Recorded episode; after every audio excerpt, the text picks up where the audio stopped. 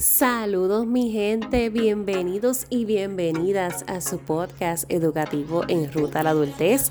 Les saluda su coach Laney, coach certificada educativo vocacional.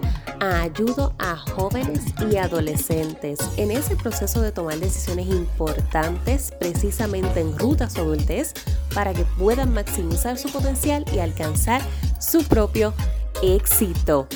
Feliz víspera de Reyes Magos. No sé si de donde me estés escuchando celebres esta hermosa tradición, pero aquí en la isla en Puerto Rico celebramos el Día de Reyes Magos mañana y hoy en la famosa víspera es cuando los nenes tienden a salir a buscar su gramita, el pasto para dejarle a los camellos, colocarlo en las cajitas debajo de la cama o debajo del árbol. Es una hermosa, eh, hermoso compartir, una hermosa costumbre entre familia. Usualmente los reyes de casa tenían un contrato con un school supply porque déjame decirte que lo único que nos dejaban eran artículos escolares, o sea, ese contrato no fallaba.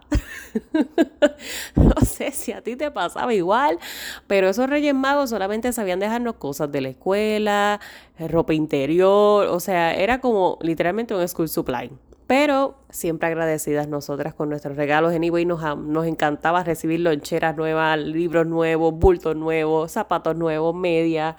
Era una, era una hermosa mañana ese 6 de enero, así que deseándote que tengas una linda víspera si la celebras y si no, pues tenemos otro día de podcast. Estamos aquí para seguir en nuestra serie exclusiva 28 deseos, celebrando un nuevo año y un nuevo año de vida para esta servidora en donde estoy compartiéndote esas experiencias, pero sobre todo aprendizajes más importantes que debes considerar antes de cumplir tus 30 años de vida. Y hoy vamos a estar hablando sobre la resiliencia y la importancia que tiene el que desarrollemos nuestra inteligencia emocional. ¿Por qué te traigo este tema? Porque muchos, muchos jóvenes, sin generalizar, se han visto en una situación actual en la que se les es muy complejo expresar sus emociones, dejarse sentir tal y cual son, tal y cual piensan, poder comunicar asertivamente sus sentimientos y muchas veces queremos culpar a la tecnología, ¿no? Que la tecnología llegó y ya la gente no sabe hablar cara a cara, que ahora todo es por un mensaje de texto, que ahora hay, hay mucho de esto del ghosting o del gaslighting y las redes sociales se prestan para, para estas nuevas modalidades en las relaciones interpersonales. Y sí, de cierto modo la tecnología ha llegado a transformar, no a cambiar, a transformar las comunicaciones. Es como todo. La realidad es, que el que pretenda quedarse en, en el siglo pasado o en el milenio pasado, está perdiéndose de muchas oportunidades. La vida va a continuar transformándose, va a continuar cambiando año tras año, generación tras generación, y es cuestión de adaptar la actualidad a una manera saludable y efectiva de realizar las cosas. Una de esas es nuestras relaciones interpersonales con los demás, con la familia, con amistades, compañeros de trabajo, pero sobre todo con nosotros mismos. Que podamos tener esa capacidad de conectar con nosotros mismos y ser sinceros y honestos con cómo nos sentimos y dónde nos sentimos en nuestra vida y hacia dónde vamos. En no tener esa habilidad de poder hablar con uno mismo y poder literalmente verbalizar lo que uno siente se puede trabajar, eso se practica. Así que no pienses que porque a estas alturas de tu vida a lo mejor eso se te hace bien complicado o porque, ay, que pues quizás soy un adolescente y, y, eso como que no se me da. Créeme, yo he conocido adolescentes de 12 años que son sumamente expresivos, que no tienen ningún tipo de problema con exponer su pensamiento de forma directa, concisa, precisa sin miedo a la crítica, dispuestos a recibir retroalimentación, como he conocido personas de 30 años que todavía a sus 30 años se les dificulta grandemente poder expresarse, poder ser vulnerables, poder ser expresivos.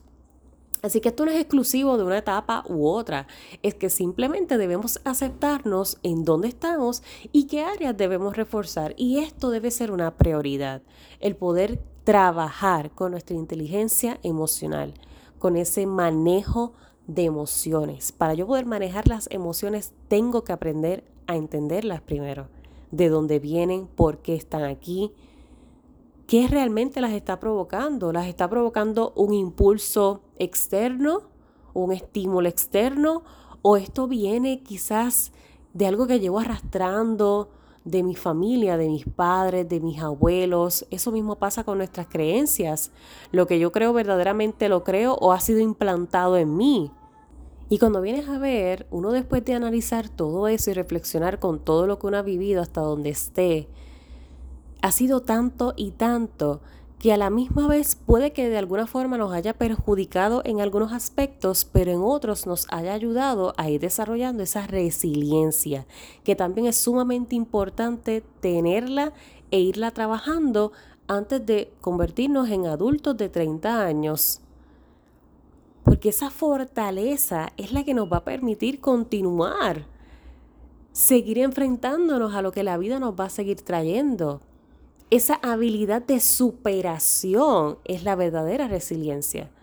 De entender de que me pude caer ahora, me raspé las rodillas, me doblé los tobillos, pero me voy a levantar. No pasa nada, esto no es la tragedia del fin del mundo. Es simplemente un aprendizaje más, un reto más. Y esa es la capacidad mayor de una persona resiliente. Y todos, todos y todas tenemos la habilidad de ser resilientes es cuestión de desarrollarla. Eso de que unos sí, otros no, otros unos tienen, otros no, no, no, eh, todos, todos la tenemos. Pasa que no todos la trabajamos. Es lo mismo que pasa con la inteligencia emocional. Todos tenemos la capacidad de desarrollarla, pero es que no todos estamos en la intención de trabajarla de comprenderla, porque se nos hace muy fácil decir, ay, por favor, eso de las emociones, eso es de gente débil. Oh, ¿para qué? ¿De qué me sirve entender mis emociones? Es como la persona que te dice que de qué vale el proceso terapéutico. ¿Para qué yo voy a ir a contarle mis problemas a otra persona si no me los va a resolver?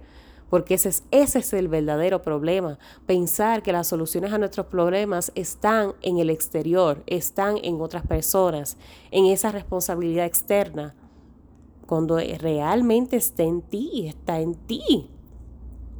Tú tienes la solución a las situaciones que, te están ocurriendo. Es cuando también, por ejemplo, pedimos opinión a otras personas. ¿Qué tú crees? ¿Me pongo este traje azul o violeta? Internamente tú sabes cuál es el que te quieres poner. Tú sabes cuál es el que te gusta. Tú sabes cuál es el que combina con el look que quieres crear. O, ay, me pongo la chaqueta marrón con la negra. Tú sabes cuál es la que te gusta. Pero estás pidiendo la opinión porque es mucho más fácil siempre dejarle la responsabilidad de decisiones a otras personas. Nos libera de cierto modo. Y cuando vamos al proceso terapéutico nos enfrentamos en que, ups, y a rayo, esto no es como yo pensé. Esta persona no me va a decir lo que yo tengo que hacer. Esta persona no me va a guiar del todo paso a paso a lo que yo tengo que ir haciendo paso a paso y lo que tengo que decir y cómo tengo que pensar y, y... no, no. El proceso terapéutico o de coaching o de mentoría, todos esos procesos que son de autoconocimiento son de ciertamente dolorosos porque tienden a ir adentro de nosotros y obligarnos a salir de esa cuevita cómoda en la que siempre nos hemos recuerdado, en donde siempre se nos ha hecho más fácil culpar a otros, culpar al trauma familiar, culpar al trauma de los amigos, culpar al bullying de la escuela, pero una vez tú identificas que eso es una problemática en tu vida, automáticamente eres la persona responsable de cambiar las cosas y tienes el poder de hacerlo. Tú tienes el poder de diseñar la vida que tú deseas, de cambiar el rumbo, de romper patrones tóxicos familiares, de romper con amistades que te limitan, de como decíamos en el episodio anterior, que no todos te van a amar y that's okay, entender que eso es parte de un proceso también de tener la habilidad de aceptar el rechazo. Mira que esto es bien importante porque me atrevo a decirte que muchos de los casos de violencia de género que ocurren en la actualidad se deben a que esa habilidad de aceptar el rechazo todavía no se ha trabajado. Claramente hay otros aspectos de manipulación y, violencia dentro de, del entorno de lo que es una persona, un agresor, pero mayormente ese agresor no tiene la habilidad de poder manejar el rechazo. Y por eso es que es posesivo, por eso es que es celoso. Esto es mío y de nadie más. Hasta el punto en que puedo acabar con tu vida con tal de que no me dejes, con tal de que no te vayas con otra persona. Nosotros tenemos que ir trabajando con eso en nuestra ruta a la adultez. Y eso es un trabajo de todos los días, de todo el tiempo. Entender que no todo el mundo nos va a amar que no todo, no todo el mundo nos va a aceptar en sus círculos, que no todo el mundo va a estar de acuerdo con nuestras creencias y pensamientos y nuestras ideologías de la vida, que muchas veces nos van a decir que no en entrevistas de empleo, en entrevistas universitarias, en cualquier proyecto o cualquier propuesta que expongamos en, en escenarios de la vida nos van a decir que no y no pasa nada. Que va a haber parejas que nos van a decir que no y no pasa nada. No nos podemos aferrar a la idea de que siempre tenemos que ser aceptados por otros. Y eso es parte de la inteligencia emocional.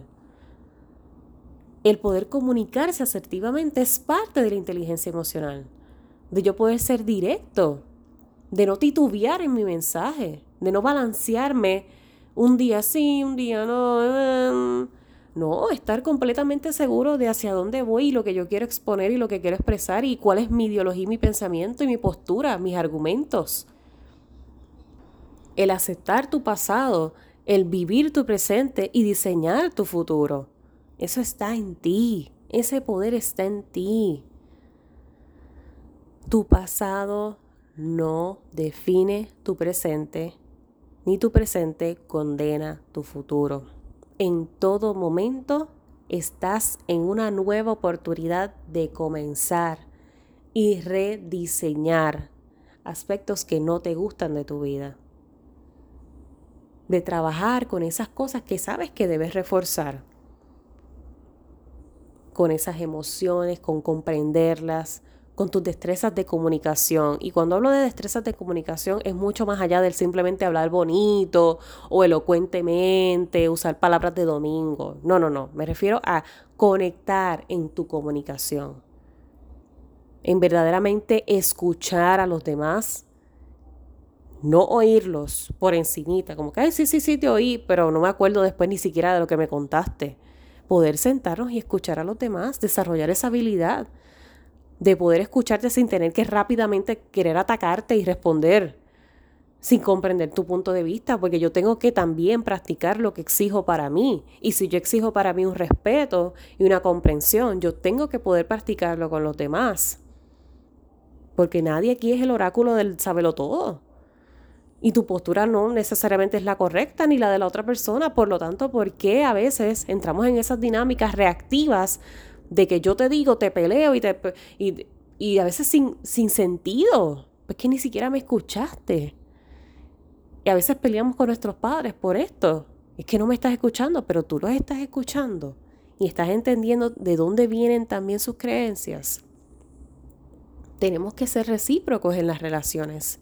El amor es recíproco. El amor muy lejos de mendigarse es una dinámica recíproca.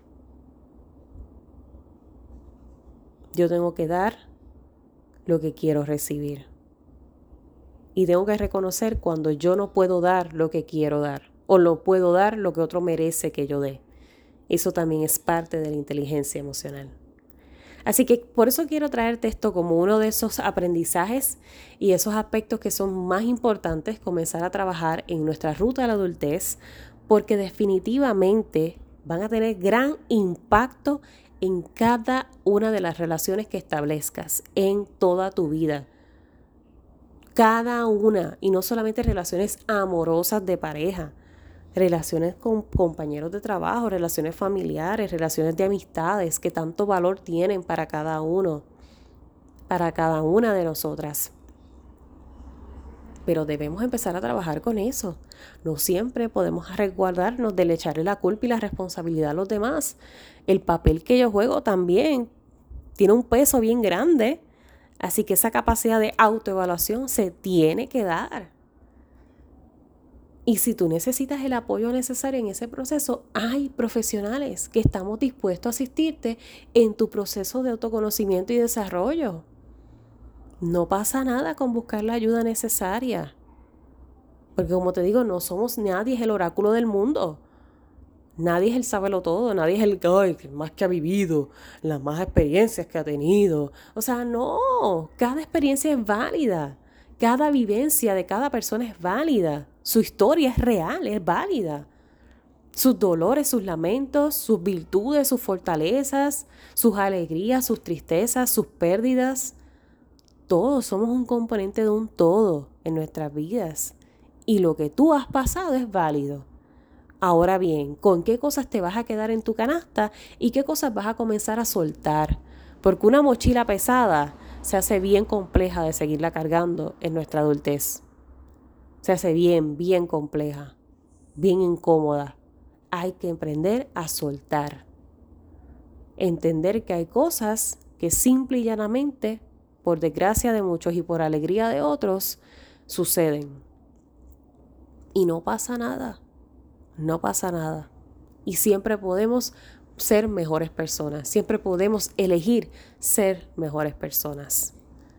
Y eso también es la, la gran ventaja de que somos el resultado de cada una de esas vivencias que nos han hecho ser más resilientes, más adaptativos, poder fluir en la vida, poder aprender de los supuestos errores que a la hora de la verdad se convierten en un aprendizaje que nos fortalece, que nos hace ser un poco más, más aptos, mucho más resilientes.